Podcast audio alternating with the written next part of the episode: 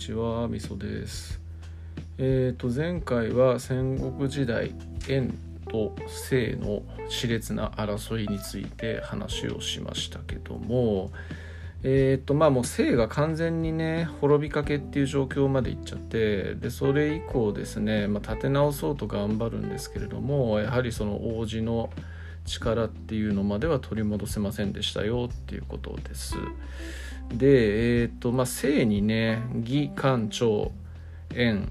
えー、祖、みんなそれぞれやられてますし、まあ、その正が強くなる以前にも真にですね、みんな圧迫されてる状態なんで、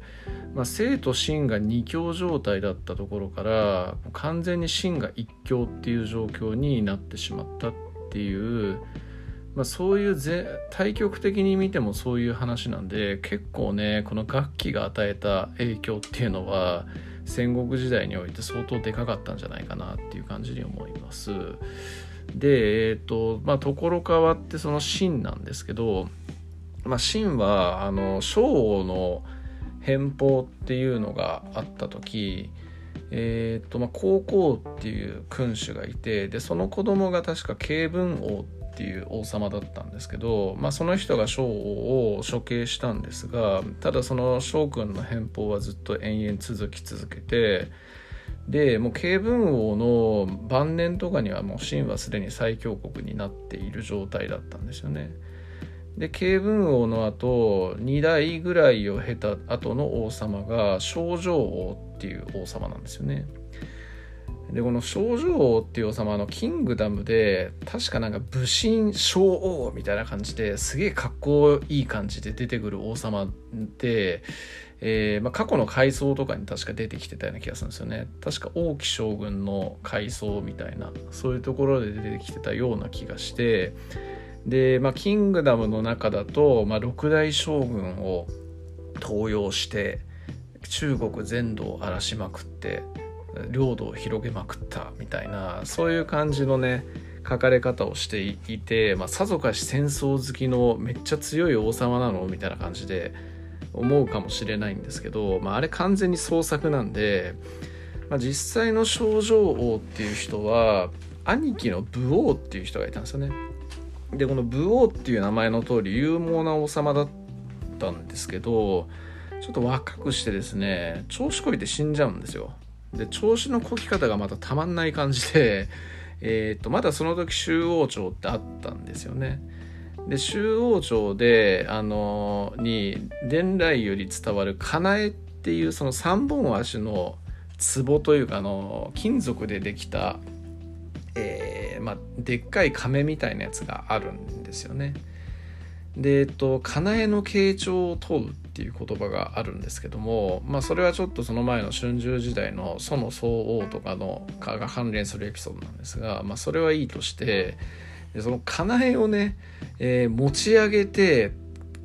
えー合力を競うみたいな遊びをやっていてでかなえを持ち上げたんですけど重すぎて潰れて死んでしまうっていう感じのですね最後その武王っていう王様は遂げましてで急遽ですねあの全然その後継者の座から遠かったその少女王っていう人がいろいろ紆余曲折あって後を継いだみたいなそういう感じなんですよね。でだからまあ後継者の中でもそんなに有力ではなかったんで、まあ、秦は王権を強めていったとはいえですねやっぱりそのいろいろな家臣とかの後ろ盾みたいなものって結構やっぱ重要なわけで、まあ、そんなにその即位した時っていうのは権力がなかったんですよね。確かその母親とかね母親の親戚とかねそういう人たちに結構牛耳られていてでその母親の親戚っていう人がその義前っていう人がいるんですよね。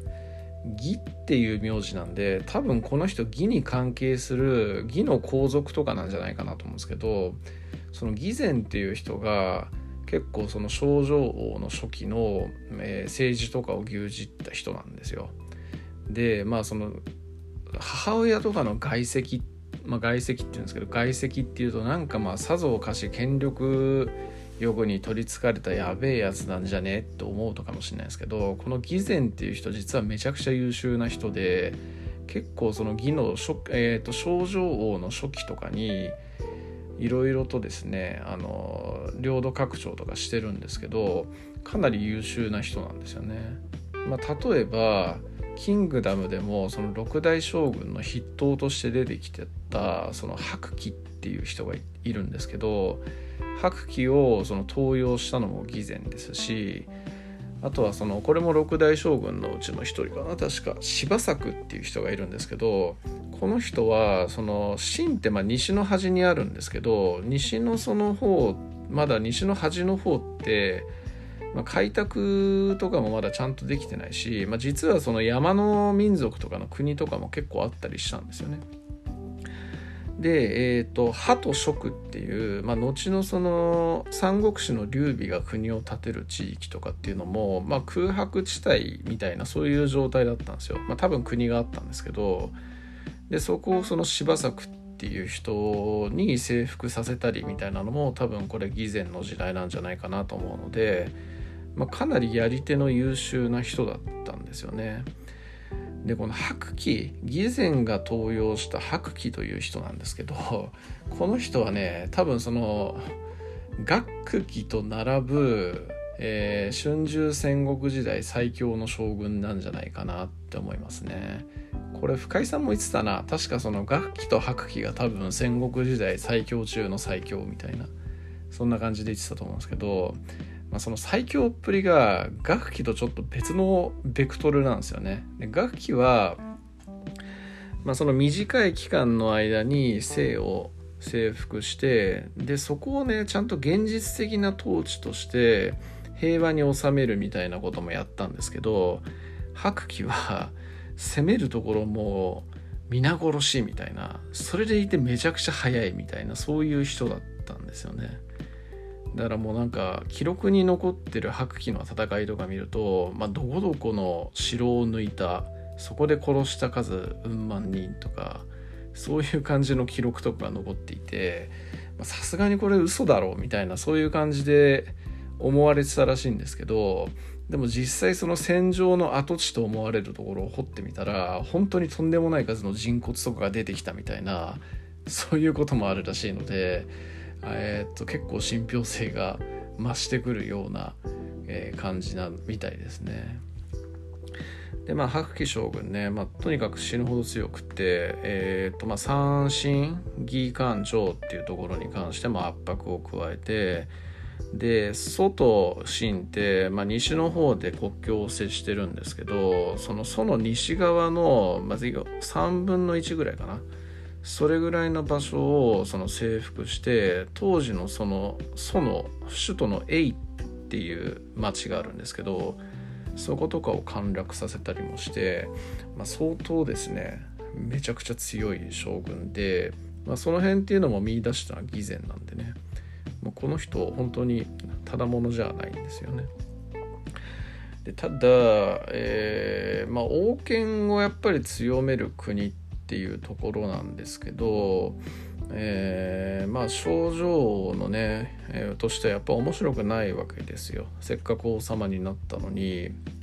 えー、親戚に牛耳られてるみたいな状況っていうのは。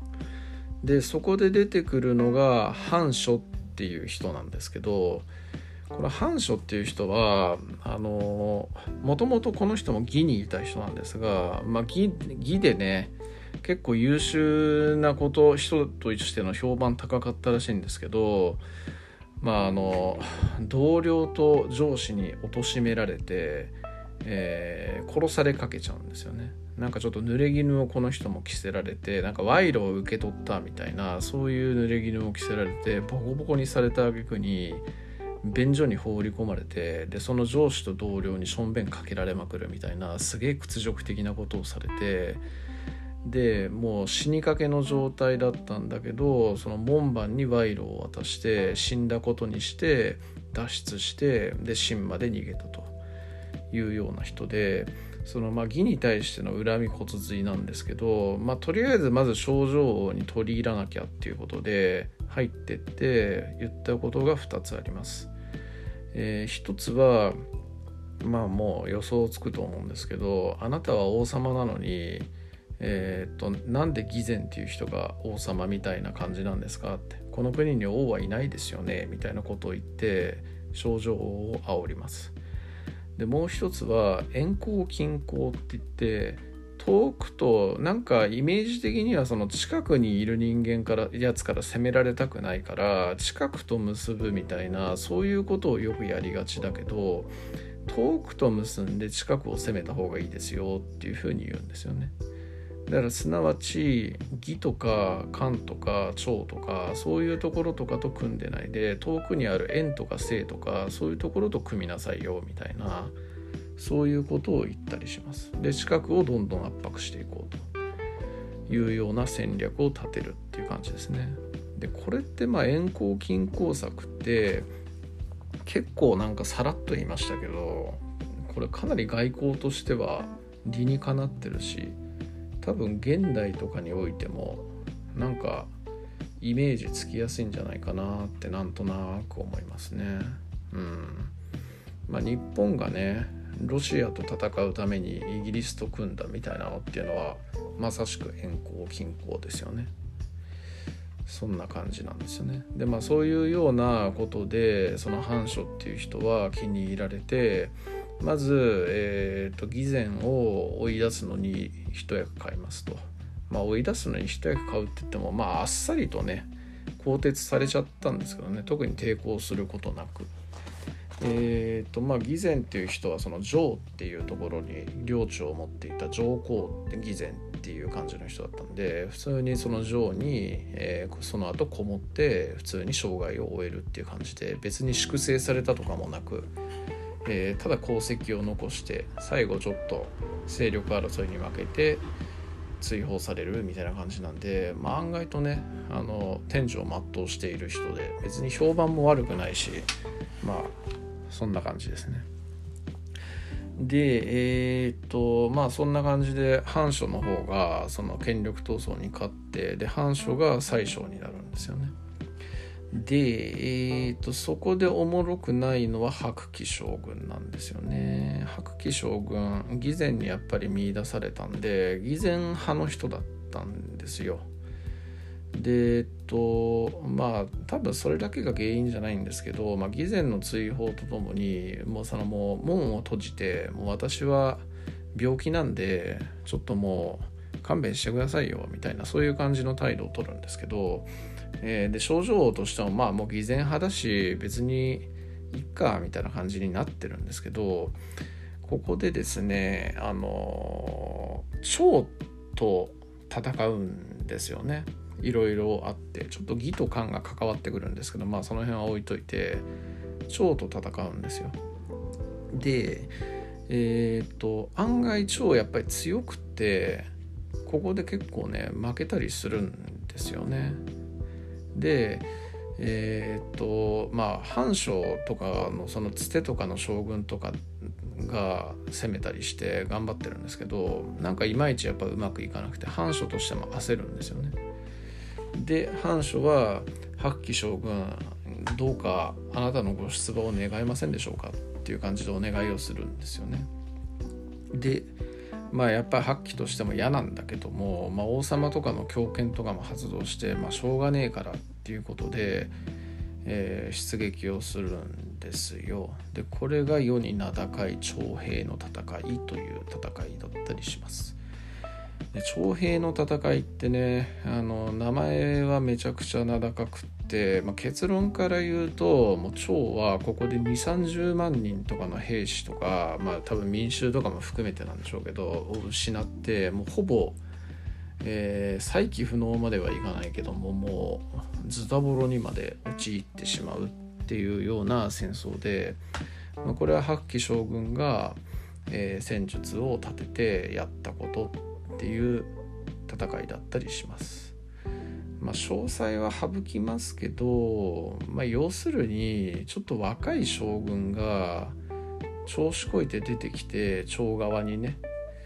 でもともと連覇将軍っていうこの人もキングダムに出てきますけど連覇将軍っていうすごく優秀な将軍が趙で守って秦を頑張って撃退してたんですけど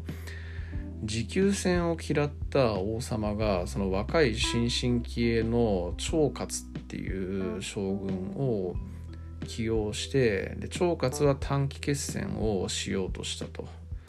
だけど白騎はその長勝のことを読んでいてで、えー、逆に包囲してねあの補給路とかを断つんですよね。で、えー、その後長勝は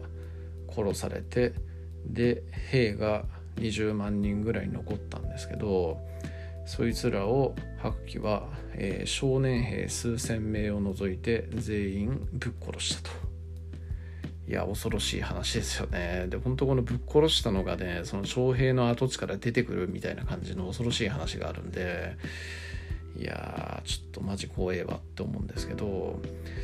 まあ、そういう感じでね、まあ、白騎将軍一体何、まあ、その資料上の上だけの話かもしれないですけど何百万殺したんやねんっていう感じなんですが、まあ、その後案の定ですね